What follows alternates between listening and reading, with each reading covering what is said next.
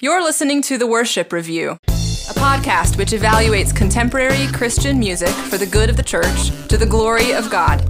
This podcast is for the whole church to encourage thoughtful engagement with the words, emotions, and ideas in our music. We hope you enjoy this week's episode.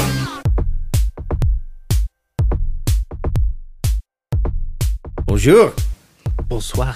Yeah, that's true. It could be could be the evening. Whatever time it is that you're listening to this, welcome to the Worship Review. My name is Colin. I'm a history professor at a large research university in the Midwest of the United States, and I'm joined by my co-host Tyler. Hi, I'm Tyler. I'm Colin's friend and a linguist and graduate student at the same university. And what we do on this podcast is evaluate critically and charitably the songs that are being sung in the church. In this case, we are looking at hymns for our second series of the Worship Review. And the way we do this is pretty straightforward. We give a summary of the song that we're reviewing. We then talk about specific lyrics and words, verses and choruses and stanzas in the song. And then we talk about its clarity and its comparison to any previous versions of the hymn. And then lastly, we award the song a rating out of five. And the criterion for that rating is a mystery. Neither Tyler nor I have disclosed what that's going to be ahead of time. Humor usually ensues. So today, Tyler, we are going to be looking at the song Before the Throne of God Above, as redone by Sovereign Grace. Now, this is a song which is frequently sung in sort of the reformed-ish, new Calvinist type churches, probably most popular in those denominations, and was really not sung much at all until it was redone by Sovereign Grace in the 1990s and then became a widespread song in these reformedish churches and was redone by the Gettys, redone also by a band that I'd not heard of called Selah. And we're going to go ahead and take a look at that. Tyler, can you give us your kind of bird's eye view of what's going on and what's happening in the song? Yes, definitely. And I'm very glad that we're doing this song because I liked this song going into this podcast. And in researching it, I found out I liked it even more than I did before. Not to say that that will affect how I would rate this song or something, but just to say there are more riches in this song than I even knew before. This is one of the first songs that we've reviewed that I can say was verifiably written by a woman. Yeah. Daughter of a minister in Ireland. Mm-hmm. And her name was Charitie Lees Bancroft. And the original title was Within the Veil with Jesus. So, as an overview of the content of the song, this song is about Jesus. And he is our great high priest, and he is Yahweh himself. And it's about his perfect legal defense of a sinner in the righteous courtroom of God. Despite any adversary, and particularly a certain adversary, Satan, despite the sin of the believer, um, Jesus' defense is perfect, a perfect plea. And the sole basis for this perfect legal defense is the spotless lamb who purchased the sinner's soul mm-hmm. by his very lifeblood and rose again. Yeah, one of the things that really sticks out to me in this song when just reading the lyrics slowly and carefully is the sheer amount of declarative, objective statements about God. There's very little in the way of metaphor, simile, or allusion. It's it's just a set of clear, bold, strong statements about who Christ is and what he's done for the believer. It really is a declaration in that way rather than a, a description of expectation or hope, which we wouldn't necessarily say is wrong, sure. but this is a very declarative song. Yeah. So maybe we can go ahead and start getting into some of those declarative statements because there are many of them. Let's start out with the words at the beginning of this song. Before the throne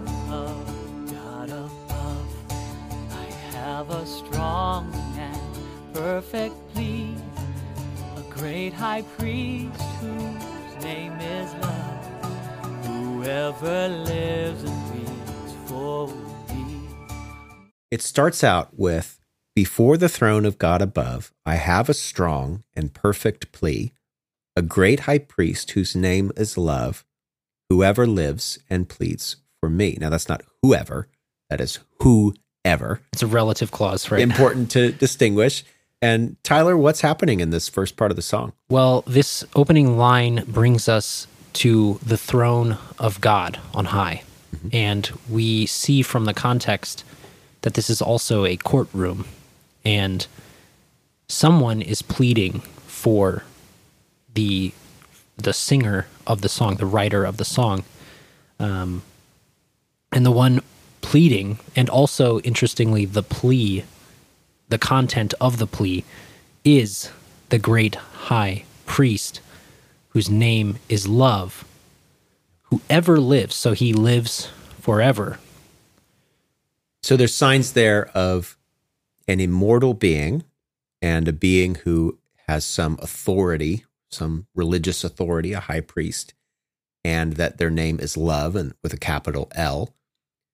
We don't know that this is necessarily Jesus, but even at this point, do you think we could reasonably infer that that's who we're talking about? yeah i think a believer familiar with the book of hebrews would be connected to the lord jesus christ immediately but even maybe even a believer familiar with the old testament would know this high priest has the chief authority over god's people and over the church So I think we can say this is hinting toward Christ, but to be fair, it does not name him as Jesus yet. Yeah, the song will eventually do that, but at this point we don't necessarily know, but you're right.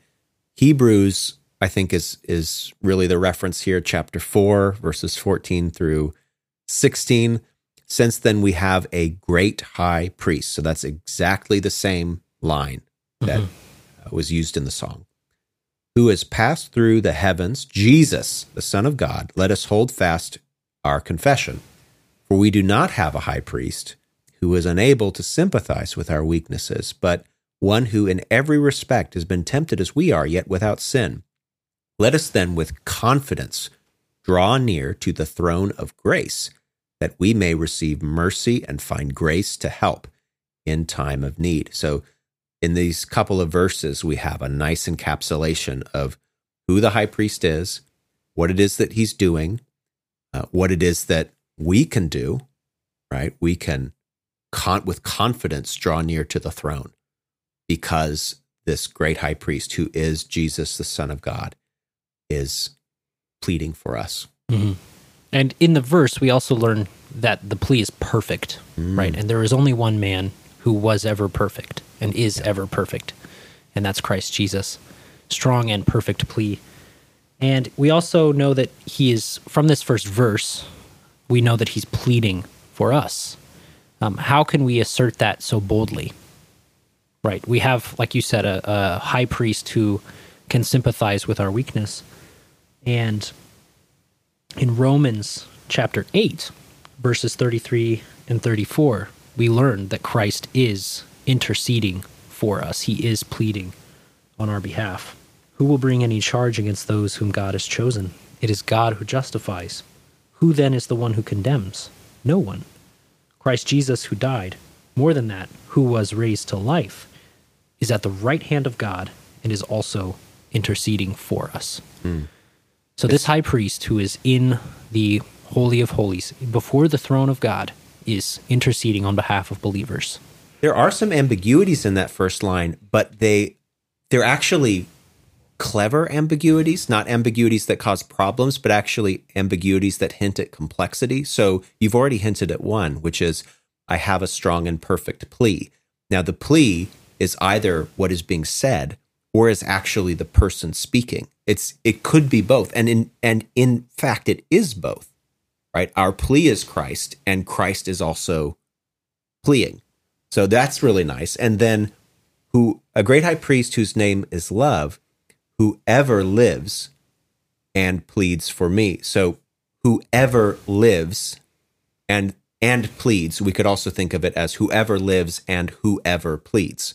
So he lives forever and he also pleads forever, which we see in that verse that you read in Romans 8:34 by the use of interceding, right? This kind of ongoing process. That's the way that the verb is constructed as well. So this song not only is faithful or this so this first part of the song is not only faithful to the language in Hebrews 4 and Romans 8, it is faithful to the spirit of the text and actually to the complexity in the text.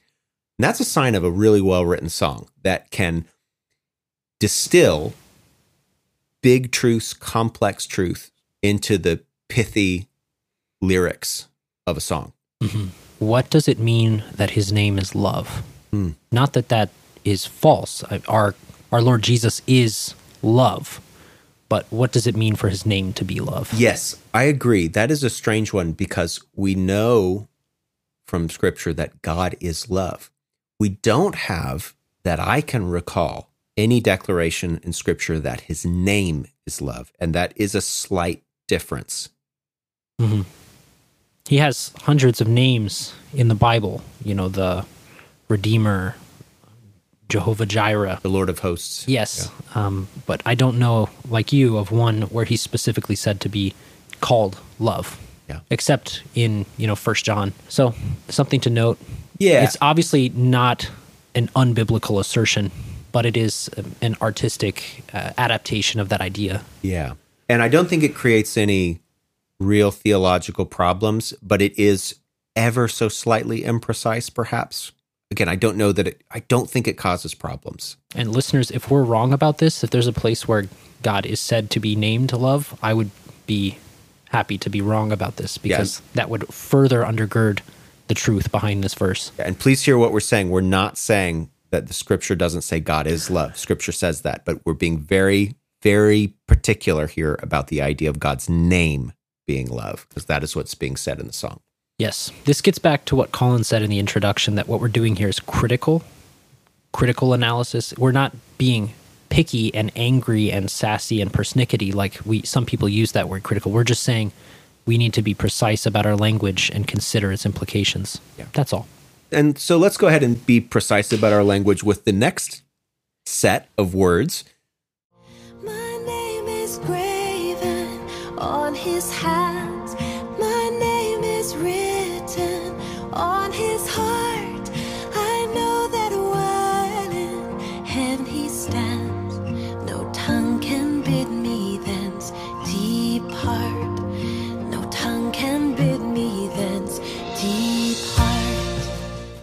My name is graven on his hands. My name is written on his heart. I know that while in heaven he stands, no tongue can bid me thence depart. So what is happening? Before I did research for this particular line, I thought this was obviously referring to the crucifixion, right? And my name being perhaps metaphorically engraved in the palm of his hand where nails pierced it. Mm-hmm. And certainly that's still possible. But this is a scriptural reference. Mm. This is a reference to Isaiah 49 15 and 16. This is the Lord speaking. Can a mother forget the baby at her breast and have no compassion on the child she has borne? Though she may forget, I will not forget you. See, I have engraved you on the palms of my hands. Your walls are ever before me. So, um, yes, this is an image.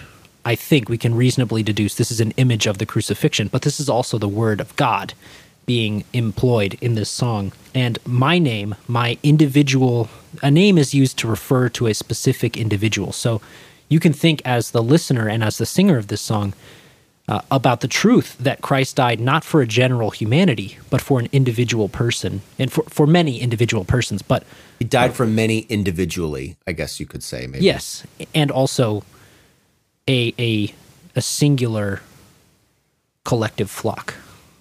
I don't think either of those has to be uh, over and against the other, but some people tend to emphasize one over the other. And I thought about what it means to be written on his heart. And again, at first I thought this is a poetic embellishment, but this is not a poetic embellishment. This also is in the Word of God. If we go back to Exodus in the tabernacle period, the high priest, Aaron, before he could enter the Holy of Holies, he had to put on, he had to not only go through many ceremonial washings and everything, he had to put on a certain ceremonial garb. And he wore a magnificent, costly breastplate when entering the Holy of Holies. And each tribe, each of the 12 tribes of Israel, had a gemstone for representing it on his breastplate. And Exodus 28 29 says, Whenever Aaron enters the holy place, he will bear the names of the sons of Israel over his heart on the breastpiece of decision as a continuing memorial before the Lord. So he wore, Aaron wore the tribes of Israel over his heart, on his heart, as a memorial for the people of God before the Lord to represent them in his presence. And Matthew Henry, in expositing this passage, writes this The high priest had the names of the tribes both on his shoulders and on his breast, intimating both the power and the love with which our Lord Jesus intercedes for those that are his. He not only bears them up upon his heart, as the expression here is, he carries them in his bosom with the most tender affection. How near should Christ's name be to our hearts, since he is pleased to lay our names so near his? And what a comfort it is in all our address to God that the great high priest of our profession has the names of all his Israel upon his breast before the Lord for a memorial, presenting them to God as the people of his choice, who were to be made accepted in the beloved. Let not any good Christians fear that God has forgotten them, nor question his being mindful of them upon all occasions, when they are not only engraven upon the palms of his hands, Isaiah 49 16, but engraven upon the heart of the great intercessors. So, Christ Jesus while pleading for us before God the Father, is wearing our names on his shoulders and on his heart as the high priest of Israel. That is incredible. That is insane. Wow. It just gives such a full picture as to God's love for us, but also like his purposeful remembrance of us. He's praying for each of us by name. And it's symbolized in this memorial on his on his heart. And it's incredible too that we see that in the Old Testament being worn by Aaron the high priest. That's incredible. I wonder if Jews in the early church, right? The, the first generation of Jews that were converted to Christians, when they read the book of Hebrews or they heard read the book of Romans or whatever, they would have had that image of the high priest. Like that that all might have I mean that we don't really we don't get that in our like this is the first time I've heard all of that and made those connections. You just saying it now. And it's incredible. I mean, that is overpowering. And it takes this line, which sounds like a a little bit more of a cheesy embellishment, Yeah. and makes it a solid, biblical, beautiful praise of Christ, our high priest and intercessor. Yeah, I'll never think of this song the same again and think of those lines. Those lines before you mentioned that were probably just my least favorite in the song because they were the closest thing to me that seemed a little bit cheesy. Like, oh, he's written my name on his heart, he's written my name on his hands. Um, but wow, that is weighty. I was knocked figuratively off of my feet when I read this because it is such a powerful image of Christ, not just pleading for us with his words and his righteousness, um, not just robing us with his righteousness, and we have a plea there, but he bearing us on his heart and on his shoulders before God the Father as a testament that he represents us there. Wow. It's amazing because if you think about too, like we are clothed in righteousness, and then Jesus clothes himself in our names.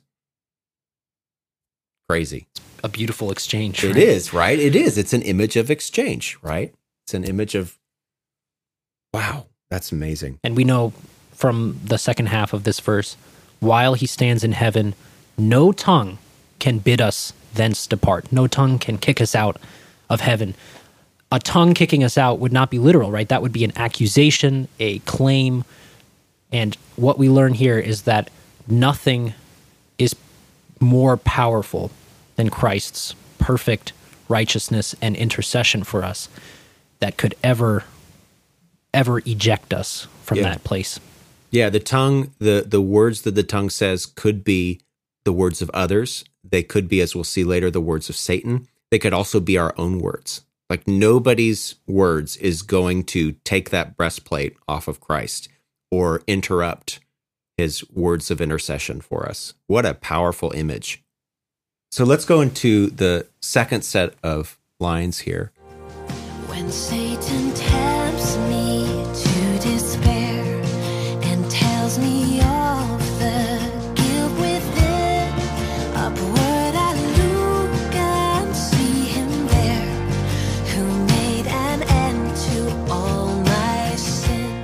When Satan tempts me to despair and tells me of the guilt within, upward I look and see him there who made an end of all my sin. I really think this is a pretty this is a quality verse, Tyler. What do you think about it? Yes, I like this verse quite a bit. We see Satan is a tempter, and he could tempt us to various sins, but the one mentioned here is um, one that I think often pious people can be guilty of. Yeah. Um, pious people can be guilty of all sins, but um, pious people can be prone to a kind of despair over their sins, which is itself sinful. So, this is a great reassurance for the Christian that even that sin has been atoned for. Can you expand on that, Tyler? What do you mean when you say that this despair over sin can be itself sinful? That might sound a little bit strange to folks. Right. Uh, scripture teaches us that a, a, a holy conviction for the Christian is proper and good. A, an acknowledgement that we have sinned foremost against God and secondly against people and against ourselves, maybe as the temple of the Holy Spirit. Um, this is a healthy attitude to have. Knowing that there's sin within us is not bad. This is good and Christian and right. Um, in fact, the Holy Spirit convicts of sin. But if a contrite conviction over our sin and the ways that we've harmed God and harmed other people leads us to lose hope in Christ as our perfect righteousness, our loving Redeemer, in God as our Heavenly Father, we are guilty of the sin of despair. It's almost like we become so absorbed in our own sin that it's a kind of forgetfulness. It's we forget of the work that Christ has done and we kind of stop trusting in it. Right? So it's a it's a form of Unbelief. unbelief, really. And that's not to beat somebody down, right? When they're despairing and say, you're also an unbeliever too, by the way.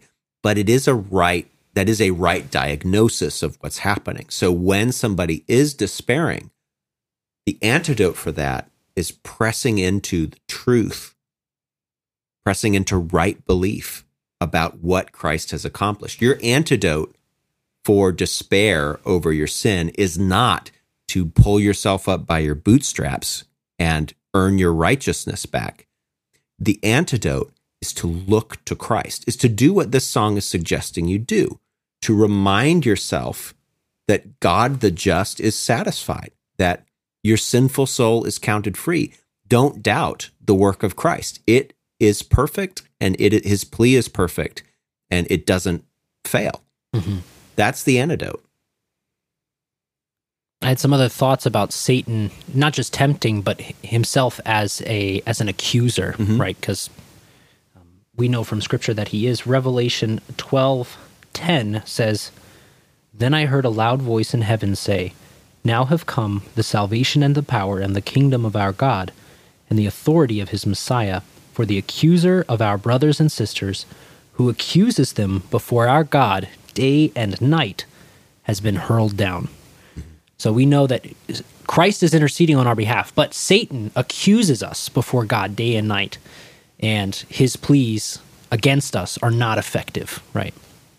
I wondered if, um, as you said, the cure for this kind of despair is to look upward and see him there who made an end to all my sin. So we look upward to heaven and we see our great high priest, later called the risen lamb, and he has made an end to all our sin. And I wondered possibly if making an end is a reference to Christ's words on the cross, it is finished, because in Greek that's tetelestai, from teleo meaning the end of, uh, of an action.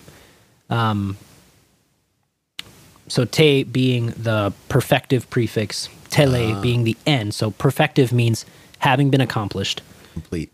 So a complete end, te tele, and then st uh, being the third person singular, and then I being the passive voice, te telestai. It is third person singular. Perfective has been tele brought to an end. Um, and and passive passive the medio passive voice is used for a lot of things, but what is relevant here is that it's being used to emphasize the action and the object of that action over the subject of that action. So I wondered if this making an end to all my sin in this song is a reference to Christ's words that it has been brought to an end. It is accomplished. It would be an amazing coincidence if that happened to line up with the Greek. You have to wonder, based on the sophistication and the rest of the song, that I wouldn't put it past the authors of, of this original hymn to have made that connection. and it seems that she was quite theologically well versed from the, Yeah. the from the last couple of verses. And also very well versed in other hymns, which I will get to at the end of this podcast. Very good. Very good. I like the distinction in this part of the song between the guilt that Satan uses to accuse us and the sin that has been ended. Christians do continue to struggle with guilt. We also continue to struggle with sin, but our sin is no longer reflected in our status before God. We're 100% justified. Even as we continue to sin, we maintain justification. And feelings of guilt or shame or despair come from Satan, they come from our own sin. And the Christian is not to embrace these sorts of feelings. And we we can rightly remind ourselves of Christ's work so that these thoughts and fears can be banished. They there's no healthy place for them in the Christian's life. And I imagine that as we continue to be sanctified, one of the joys of that process is the gradual understanding that we do not bear guilt, that we do not bear shame, that we do not need to despair. Mm-hmm. And I imagine that, especially for those of us that live a nice long life of sanctification, that's a, a real comfort as we draw closer to death. Mm-hmm. Like, that's why I think, especially the older people who are drawing near to Christ, they're so happy about it because they've really come to realize that they're going to go into the embrace of a savior who does not count their sin against them. And I think the earlier we come to understand that, the more joyful our lives will be. Mm-hmm. and in, in in a way that sinful desire to bear guilt again is robbing or is attempting to rob Christ who has borne all of our guilt and all of the shame accompanied with our sin just to be clear what Colin is not saying is that Christians should no longer feel convicted of their sins Absolutely not. there is a healthy conviction that leads to contrite repentance, confession, and turning away from sin and turning toward Christ that Yeah. we should press into rather than the sinful despair described here. We should embrace and welcome and seek out conviction. We should engage with the wider church to help us bring conviction because we're pretty poor at convicting ourselves. Um, what we don't want to do is engage in despair and guilt and shame. Let's talk about this second half here.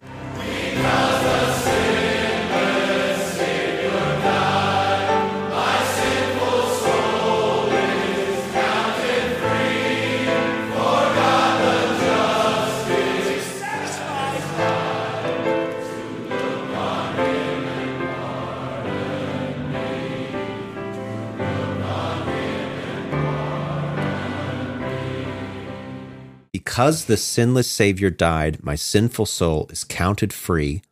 For God the just is satisfied to look on him and pardon me. Fascinating statement here. Probably some references here to penal substitution. What do you think, Tyler? At least satisfaction, mm-hmm. p- potentially also penal substitution. But I like in this first couplet, in this first pair of sentences, the contrast of the sinless Savior with my sinful soul. Yeah.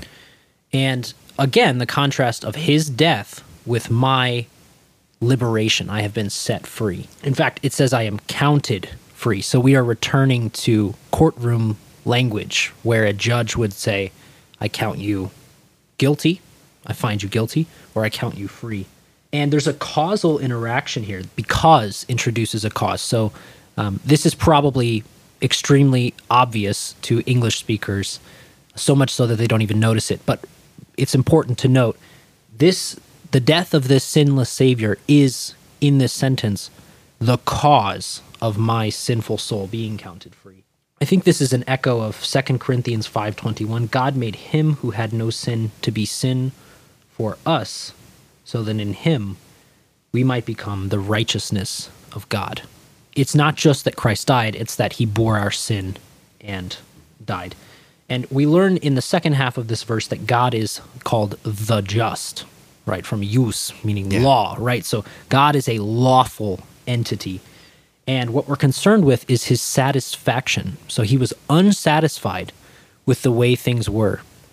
And Christ's perfect obedience and death is a satisfaction to him, not because he's a sadist, but because he is the just and he has law and we transgress that law and someone has to pay the penalty for that transgression so in order to satisfy him we needed a spotless perfect lamb christ himself And that's where it seems like we get into the penal substitution idea at that point. In particular, Colossians 2, verses 13 through 14.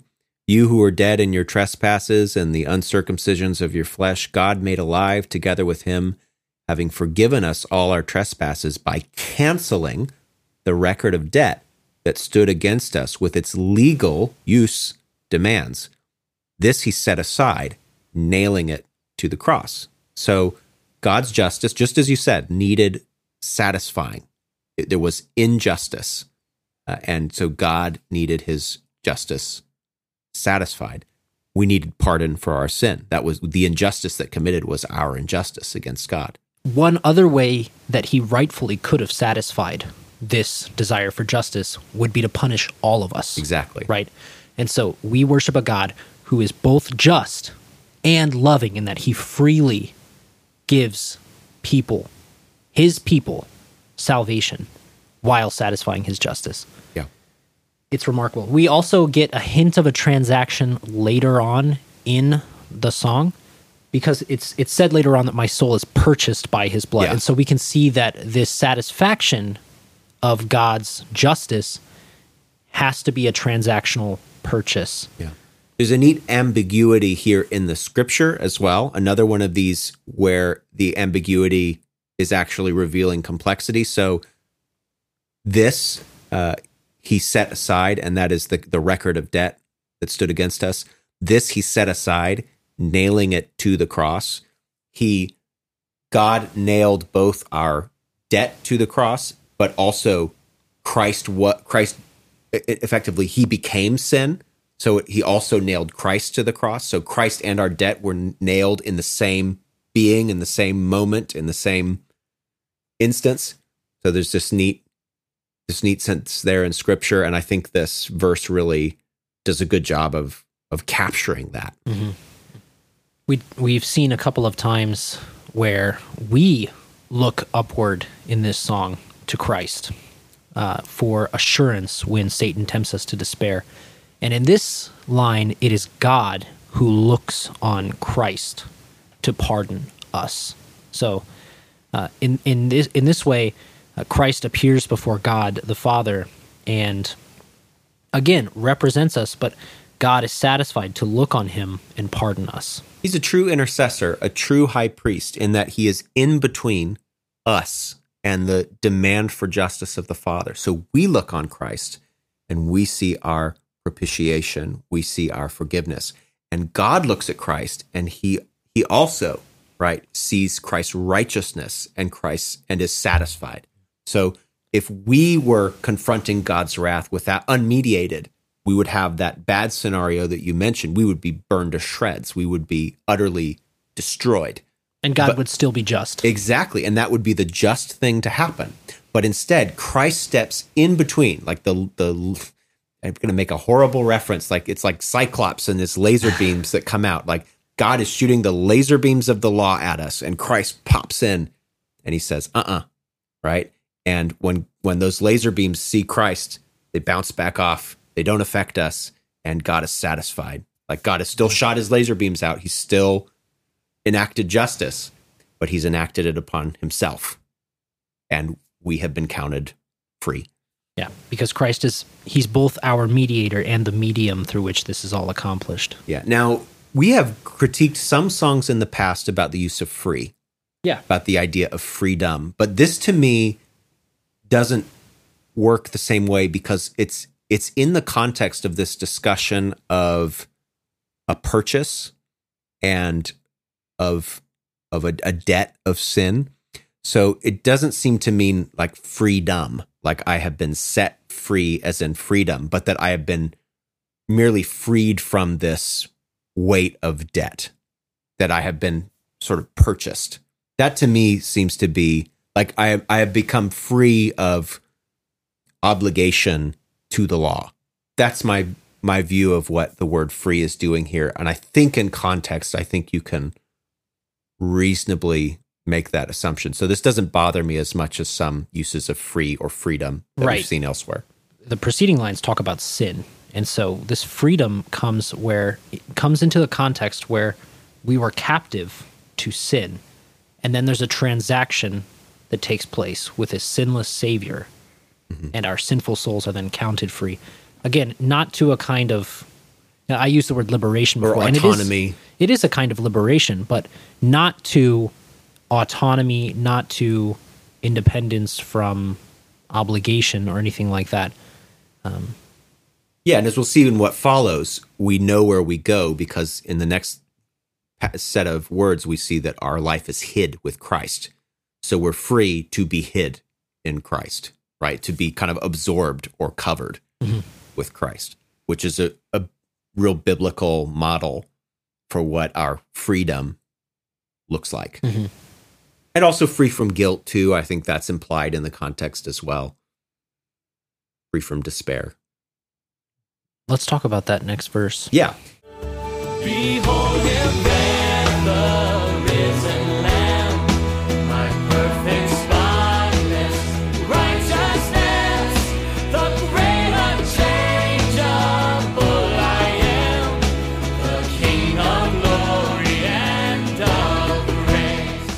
Behold him there, the risen lamb, although very, very, very early versions of this song say bleeding. Behold him there, the risen lamb, my perfect, spotless righteousness, the great, unchangeable I am, the King of glory and of grace. I'll talk first about what you mentioned about these earlier versions that had bleeding. I think the change from bleeding to risen is excellent, actually. I don't think we even have scriptural precedence for thinking that Christ is still bleeding, like eternally or something like that. That seems kind of excessive. Um, risen Lamb is more triumphant. Uh, and frankly, in in the UK, it would have been weird to use the word bleeding to refer to God. Yeah. So I think this is a good change. Um, the risen lamb is once more called perfect, right? So we saw earlier we had a strong and perfect plea, and here we have my perfect, spotless righteousness. So it is without blemish, this risen lamb. It's referring, of course, not just to Christ's sinlessness, which is true, um, but also his perfect obedience and hearkening back to a time when you would make a sacrifice with a specimen that had no blemish. Um, and we, we find out uh, quite clearly here what sort of risen lamb we're dealing with and what sort of high priest we're dealing with. This is the great, unchangeable I am. Yeah. Referring to God's personal name that he gives Moses, Yahweh, the King of glory and of grace. These are scriptural titles and magnificent titles due the high King of heaven. Definitely. I really like, as you did, the change from bleeding to risen. We have in Revelation the lamb who was slain. So we've got that perfect tense. We don't have the lamb who is being slain. So you could have potentially said the risen blooded lamb, or if you wanted to Blood- use the word blood, but you, well, bloody still implies, I guess he's not actively being bled. There, there's no real easy way to use blood to encapsulate the perfect sense in which it, in which the the, the Bloodied. yeah, bloodied was the best I could think of. I actually think risen is just much, much better. So, like you, I concur about that.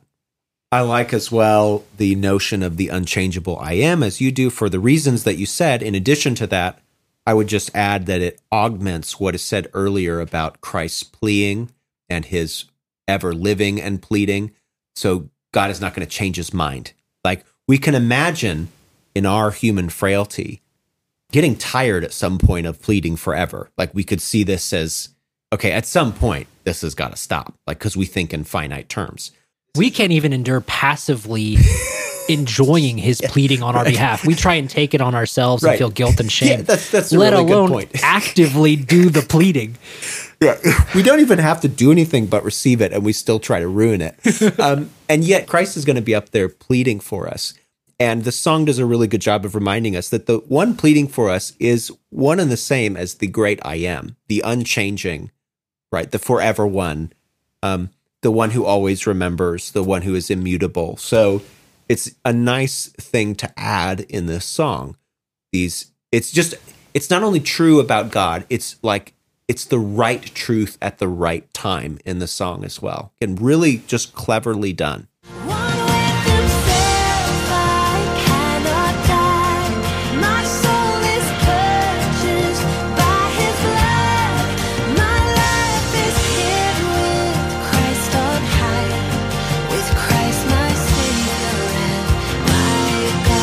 One with himself, I cannot die. My soul is purchased by his blood.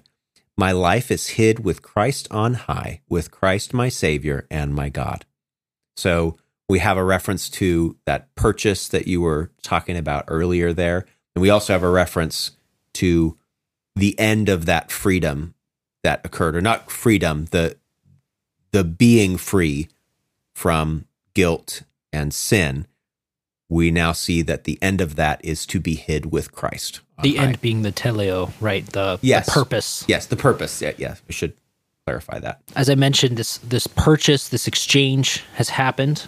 My soul is purchased, right? So that's also in the perfect tense. It's accomplished, and the the means of exchange was His blood for my soul. And w- the opening line of this final verse is one with Himself. I cannot die. So we saw before, he is the great unchangeable I am, who is risen from the grave and now lives forevermore. And because of his work, I am invited into communion, into being one with my Lord Christ Jesus. What a remarkable thing. It's a shocking reversal going from being guilty and owing this debt that that required justice to not only being forgiven but now actually being brought in as one with the very entity that gave us this forgiveness. It's scandalous and beautiful. Mm-hmm. So we we see in the second half of this verse, my life is hid with Christ on high. And Colossians 3 tells us, since then you have been raised with Christ, set your hearts on things above where Christ is, seated at the right hand of God. Set your minds on things above, not on earthly things, for you died, and your life is now hidden with Christ in God. When Christ, who is your life, appears, then you will also appear with him in glory. So, this is a scriptural reference here. Because of our union with Christ, we, the former man, is now dead, and we have been raised to life in him. Tyler, how would you summarize this song's consistency and clarity, and how does it compare with older versions of the hymn? We've mentioned one change already, but why don't you give us some closing thoughts? Yeah, this hymn has scripture throughout the entire thing. It is laced with scripture, if I could say that. And the revisions that have been made only fortify what we had. So we had a good hymn, they fortify it, and it becomes something great in this song. There's a sound theology of atoning sacrifice and exchange and righteousness being imputed to us and giving us a union with the Lord Jesus. And as far as clarity goes, it's never ambiguous who or what we are talking about at any time. It is a very clear song, and it leads us on a trajectory from the declaration that we have a high priest to feelings of guilt that might still plague us mm-hmm. on this earth to a risen lamb, my perfect spotless righteousness, doing exactly what it tells us to look upward and see him there. Well, this last verse looks upward Yeah. and points to him and declares things about him and about us because of it. I think it's a very clear, coherent, and biblical song. Yeah, it's a layers, right? Because it it tells us it tells us these truths about God. It tells us how we should respond to them, and then it actually does it. I mean, that is uh it's a rare gift, for example, in my profession and yours too, for when a professor or, or an instructor is not only able to teach students what it is that they need to do in the abstract, but can kind of model that for them at the same time. Like that's typically a good professor does that. And this song is incredible in that way, where it it shows us these it shows us what it is that we're supposed to do by actually doing it. you can imagine someone being tempted to despair over the guilt of their sin and reminding themselves of this last verse Behold him there, the risen Lamb, my perfect, spotless righteousness, the great, unchangeable I am, the King of glory and of grace. You can just see them Yeah. um, enacting this. Yeah, if a person is despairing, I put this song on repeat and sing it Yes. until you believe it. I have one Sure. criticism, Go ahead. and I've said this before there's no mention of the Holy Spirit Yes. in this song. We have two persons in the Trinity. We don't have the third. Well, this song doesn't preclude a third person of the Trinity, Sure. but we have a description of two persons. But they, a song can't do everything. But I thought it was important to note that. One of the things that I like about this song is it really shows how to write a powerful song without a lot of, or really maybe any extraneous metaphor or vagueness. I mean, if you're singing a lot of songs in your church that are a little bit vapid or vague, and you're kind of like, well, you know, you've heard us criticize that, and you're wondering, like, well, how can we have these emotion this um, you know how can we have emotional power in our music if we're not using metaphor all the time? It's like well this song shows you how to do that. Sing this song. I mean sing songs like this one. There are others that we've gotten to that we've talked about on this podcast as well where they just don't mess around with making people guess as to what the meaning of the words are. This is just so clear. It's bold. It's true. Uh, it is one of the best adaptations of the gospel to song, apart from scripture itself, that I think I've ever heard. It really is a kind of gold standard for how to write a hymn. Especially if you've become used to worship music that seems to glory in ambiguity, like holy fire, love, The goodness. storms. Yeah. And you've been trained to think of that as piety And power. in worship. Yeah. This song stands in stark and brilliant contrast to that. I'd like to correct one thing I said a moment ago. I said there's no mention of the Holy Spirit. I should have said there's no explicit Okay. mention of the Holy Spirit. But our mystic union with Christ Sure. is in this song, and that is only possible by the power of That's the Holy true. Spirit. So Okay, so what about the similarities to the to earlier versions? Now you mentioned that this song was written uh, in the. You may not have said this. This song was written in the mid 19th century um, by this woman, Charitie Lee Bancroft. Uh, I think she later took on the name Smith. Maybe, maybe I'm. Anyway, this song was written by this woman in the um, in the mid 19th century. And as far as I could tell, apart from the word bleeding, there were no other differences. Even like the apostrophed hen is is in this new version. Yes, I think I can think of two changes, Okay. both minor. One change is I have a strong comma, a perfect plea. Two, I have a strong and perfect plea. And the other change, which is bigger, is the repetition of the final line of each verse hmm. in the song. Oh, because yeah. in the earlier versions, it was a t- traditional hymn where you sang each line once, but in this version from Sovereign Grace, it's to look on him and pardon me, to look on him and pardon me. And in the original version, it, you are right to say traditional. In the original version, it was before the throne of God above, which you might recognize as Jerusalem. Mm-hmm. And did those feet in ancient time, right?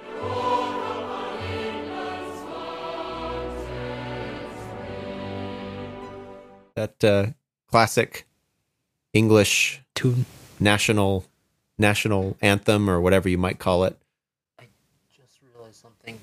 Um, the end of each verse of this song in the Sovereign Grace version is very similar to the colors of the wind from Pocahontas. Can you paint with all the colors of the wind? Look on him and pardon me. Oh yeah, that's true. No tongue can bid me thence depart. that movie had just come out, Huh. and you know, so who knows? Maybe that maybe Vikki Cook was, uh, you know, maybe I don't know how old her kids were. And Vicky, if you ever listen to this, let us know if that movie was playing in your house. We're not accusing you of anything, of course. Like we just we have these melodies in our head, but I wonder, I wonder if that may have been in the background when she was working on this song. One thing I will say about the authorship and the similarities about this song, you said at the very beginning, this is the first song that we can say Verifiably. verifiably written by a woman. And I'm not going to dispute that, but if she did write it, she definitely borrowed from some previous hymns. I'm not saying plagiarized, but she definitely took some themes. So this is a hymn by Wesley. Entered the holy place above, covered with meritorious scars, the tokens of his dying love, our great high priest in glory bears. He pleads his passion on the tree. He shows himself to God for me. Before the throne, my Savior stands. My friend and advocate appears. My name is graven on his hands, and him the Father always hears. While low at Jesus' cross I bow, he hears the blood of sprinkling now. Now, obviously not identical by any stretch. So this is not plagiarism at all or anything like that. But it does seem to be the case that she was inspired at the very least by some of these earlier hymns of Wesley. Several decades earlier, Yeah. too. So I just want to um, I want to mention that.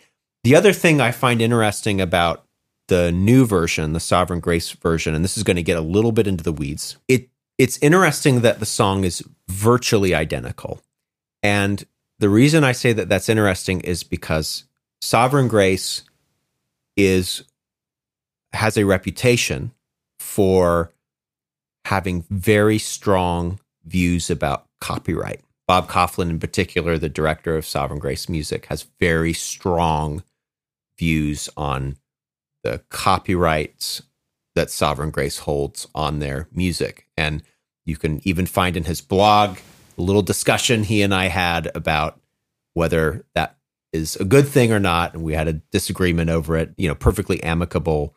So he's kind of hawkish about intellectual property or Yeah, so he he really does not.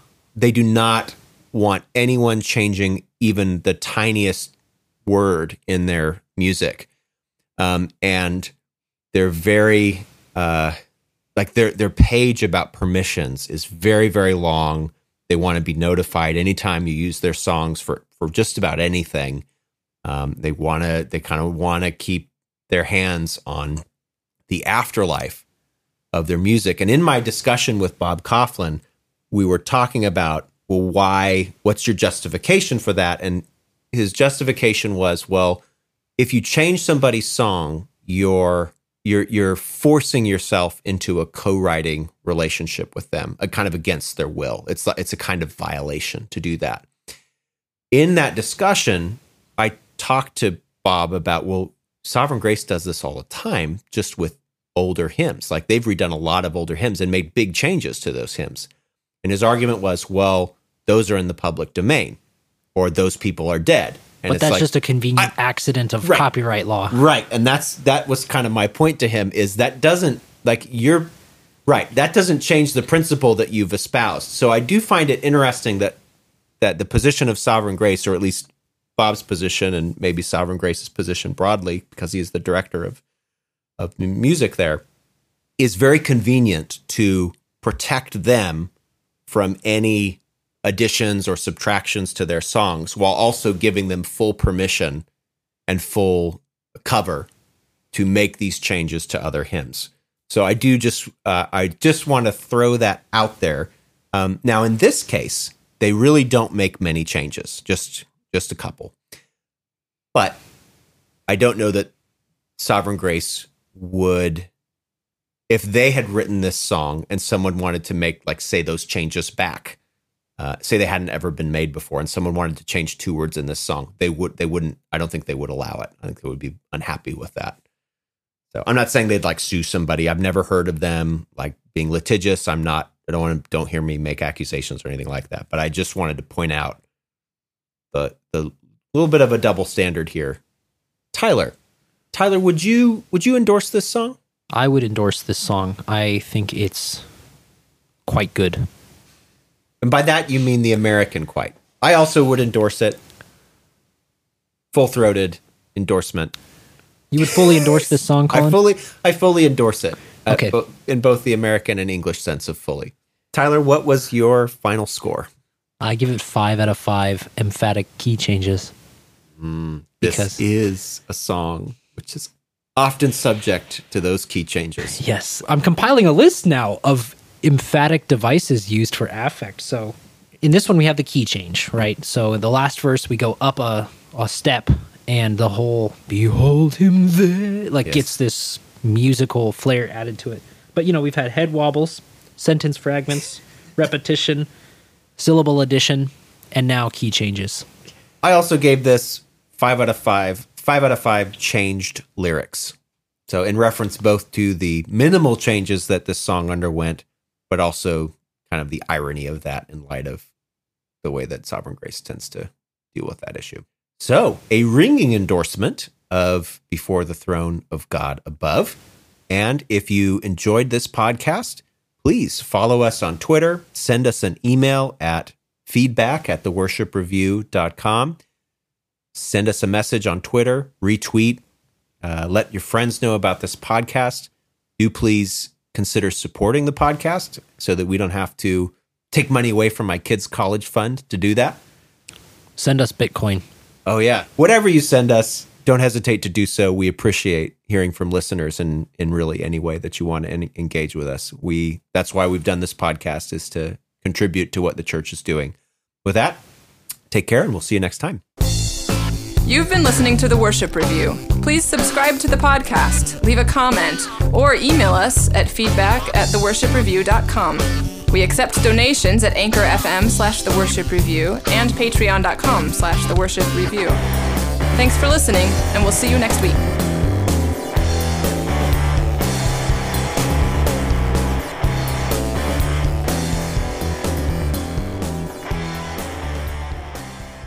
We didn't start the fire. So No, Ryan started the fire.